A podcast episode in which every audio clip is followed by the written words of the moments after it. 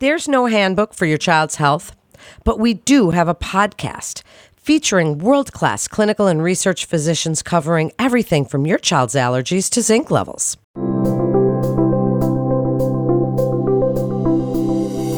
Welcome to Kids Healthcast by Weill Cornell Medicine. I'm Melanie Cole, and today we're talking about pediatric thoracic surgery at Weill Cornell Medicine. Joining me in this thought leader panel today is Dr. Sean Steigman and Dr. Stephen O. They're both assistant attending surgeons at New York Presbyterian Weill Cornell Medical Center and assistant professors of surgery in pediatric surgery at Weill Cornell Medical College. Doctors, thank you so much for joining us today. And as we're speaking to parents, and not everybody knows what it is you guys really do, Dr. O, could you start for us, please, and tell us a little bit about pediatric thoracic surgery at Weill Cornell Medicine and the full range of procedures that you performed? Tell us what that really is and what it entails. Sure. I'm happy to do so. And thank you for having us on today, Melanie. It's a real pleasure to be able to speak about the work that we do. So, the Pediatric Thoracic Surgery program at Weill Cornell is one that was developed within our Division of Pediatric Surgery. And over the last number of years, as our team has expanded, we've been able to provide more specialized, focused care for the pediatric thoracic disease processes that we see in children.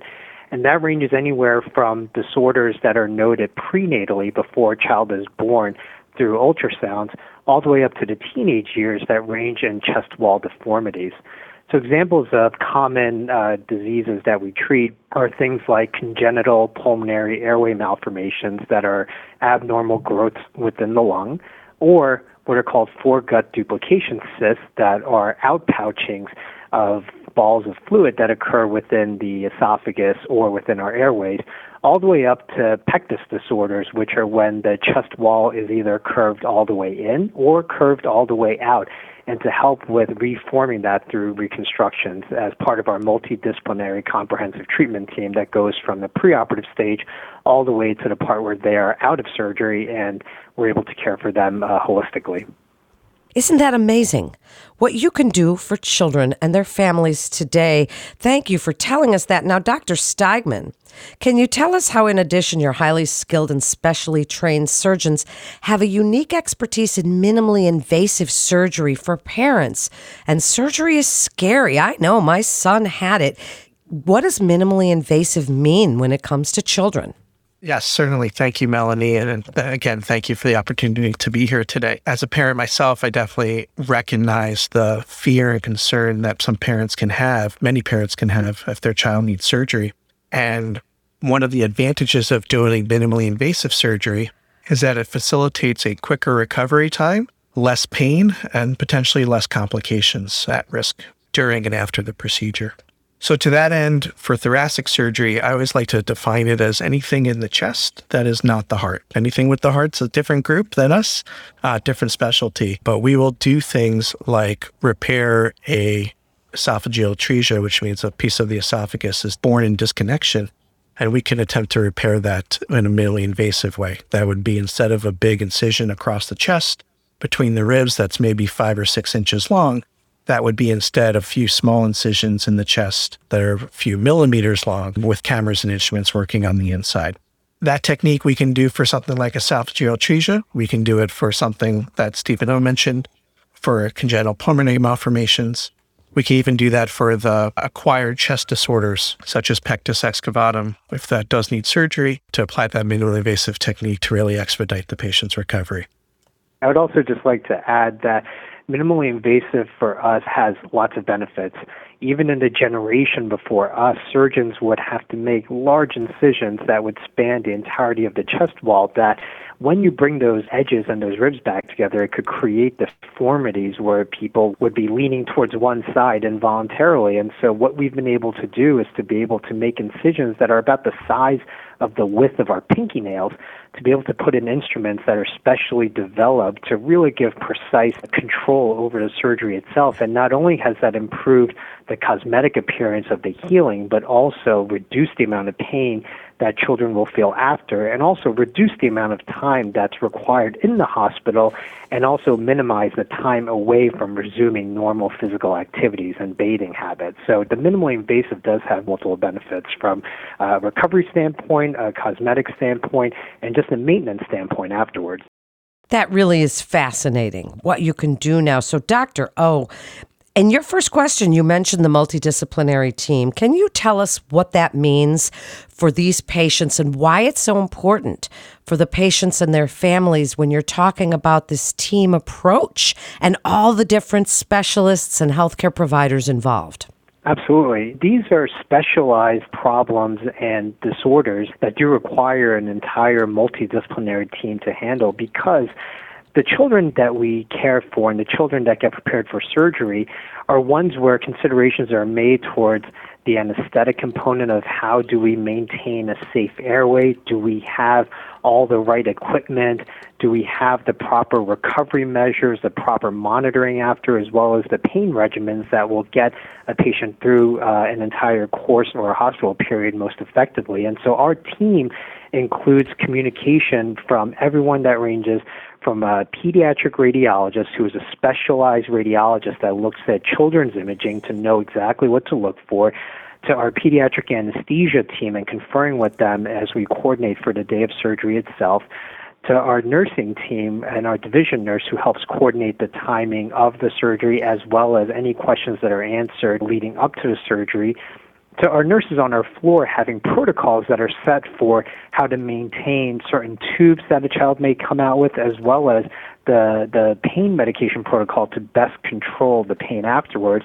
And then using and leveraging our office staff and the technology to be able to provide both in person and virtual appointments for any additional communications that are needed afterwards for optimal maintenance. So that's our entire team and how we're able to engage everyone from even before the surgery is planned to all the way up to months after the surgery is completed so that we can ensure uh, complete recovery. I also like to add that for those with prenatally diagnosed conditions, our multidisciplinary team includes the obstetrician, the neonatology team, and this is all done through our fetal care center. So that's also a critical component uh, for those with the prenatally diagnosed conditions. Well, and Dr. O, I'm glad you mentioned telehealth because that has been an interesting development since COVID. And I don't personally think it's going anywhere. I think it's been a real interesting addition for you all doctors. But Dr. Steigman, as families hear that these children have to have surgery, what can they expect when they're coming in for surgery at Weill Cornell? How do they prepare their child? Any siblings? Tell us a little bit about the process itself. How long is the typical stay? Give us a rundown of when you've had that discussion. What happens next? Yeah, that's a really great question our counseling for the patient and the parents, and personally, I consider the parents the patient as much as the patient itself, the really the family unit. That conversation happened once we have decided that the patient needs surgery or once we're approaching that decision. And we can do that in the telemedicine setting oftentimes for the prenatal consultations.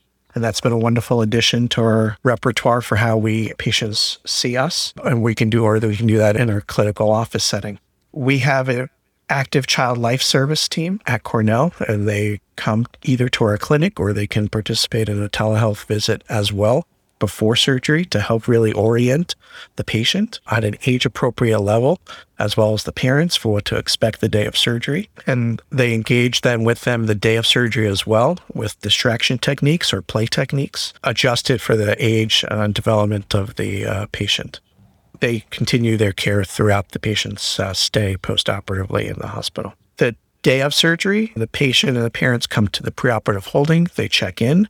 The parent stays with the patient throughout this time. They get to meet the anesthesiologist assigned to them. They get to see the surgeon as well. Again, a friendly face that they've met before. And then the parents can stay with the child all the way to the operating room, hold the child's hand as they start to go to sleep that's the usual routine, and, and that's one that we highly encourage. And then the parents step out, and then we find them in the family waiting area, which has stayed open through COVID, specifically just for the pediatric patients and their families. We find them in the waiting area. When we're all done, we give them the good news. If it's a long operation, I like to give my parents an update every hour or two, just uh, with a phone call from the nurse in the operating room. But we'll find them when we're done, give them the good news that everything went fine. And then after a little bit, they get to meet uh, and greet their child in the recovery room. I would also add that one very important component to our group in this program is take into consideration all the medical components and ensuring that those are all in place to, to ensure the best surgical outcome. But we're also parents, we're also family members, we have people in our lives who have undergone similar type of experiences in some medical setting. And so for us, it's very important to take all that into consideration. So we have the luxury of being able to, to time the surgeries as it works for people and their lives, acknowledging that people have work, people have school, people have activities, people have commitments that they have to uh, tend to. And for us, it's important to say that depending on what the surgery is, we try to time it in a way that doesn't disrupt a family's life unnecessarily. Things like planning for surgeries that are safely done during times of vacation for the optimal recovery time, or providing notes for work for any sort of absences, or providing notes for school, providing the child life services here that can allow for schooling in the hospital if there's extended absences. And so we try to take into account the entire experience of just having normal life patterns that can be disrupted by a surgery and trying to support that and buffer that as best we can.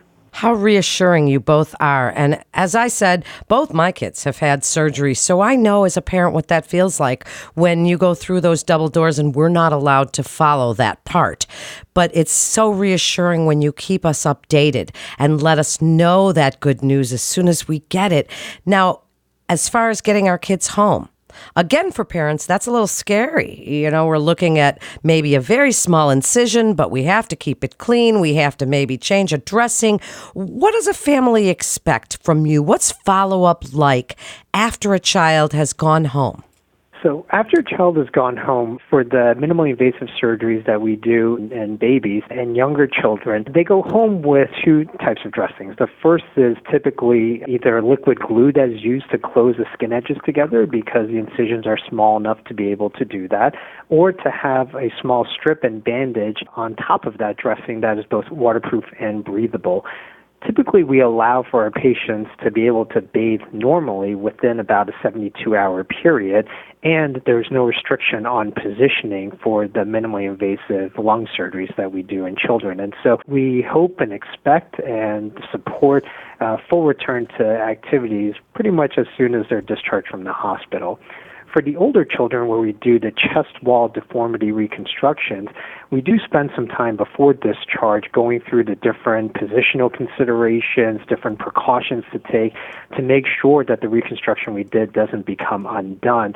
And for that, there is a lot of education that is done prior to departure from the hospital to make sure that everyone's comfortable with those changes. But we are always accessible uh, by phone, by email, or to be able to see patients after they leave within any period of time. But our typical visits are about two weeks after the surgery is completed. I'd like to give you each a chance for a final thought for parents here, because this is such an important topic and can be quite a scary time for parents and the siblings and the families. But you all have such reassuring voices and such a nice manner that I think that it's very encouraging for parents that do need to come in with their children for surgery. So, Dr. Steigman, starting with you. How does a family schedule an appointment or consultation with one of your pediatric thoracic surgeons at Weill Cornell Medicine? And what would you like them to take away from this segment about your expertise and your specialty and how you care for these children, their families, and even the parents too? Sure. So, the simplest way to see any of our pediatric thoracic surgeons is for them to call to schedule an appointment through our office we are based at Cornell, but we have offices throughout the New York City area, including practices in Brooklyn as well as in Queens, as well as obviously the one in Manhattan. So we are proud of the fact that we offer a community based setting that we come to where our patients are, and not only the patients have to come into us as far as how we care, yeah. I think that's innate to, to each of us uh, in the group. A lot of it was what draws us to pediatric surgery, certainly for me. And I think that's really what drives it for us uh, is how we care and how we express that and, and the reassurance there. One thing I also, just to add, one thing that I often say to my patients and their parents is just because you're seeing a surgeon doesn't mean you have to have surgery. You may have a condition that surgery isn't needed for or is not an option for. And so don't be too worried about it before you've spoken to us. And hopefully, after you've spoken with us, you're not too worried either. It's really about the worry, isn't it? I swear. We just all worry, and it's so nice to hear you say that it doesn't always have to end with surgery. Sometimes there are other therapies available. And Dr. O, last word to you. What would you like parents to take away from this episode, this podcast today? And again, how you care for these children in these complex situations to reassure parents that what you're doing at Weill Cornell Medicine is the best care that they can get. You know, one thing that we really do take pride in is being able to consistently evolve and grow and to learn from our experiences. And so for us, we are constantly reevaluating and validating the care that we provide that it is the best care that we can. And so we review our cases together, we review our outcomes, our numbers, and, and anytime that there's an opportunity to modify a certain portion of that care to make it even better, we're constantly doing that. And I think we take that approach across the entire spectrum of when a patient enters our system to when they leave.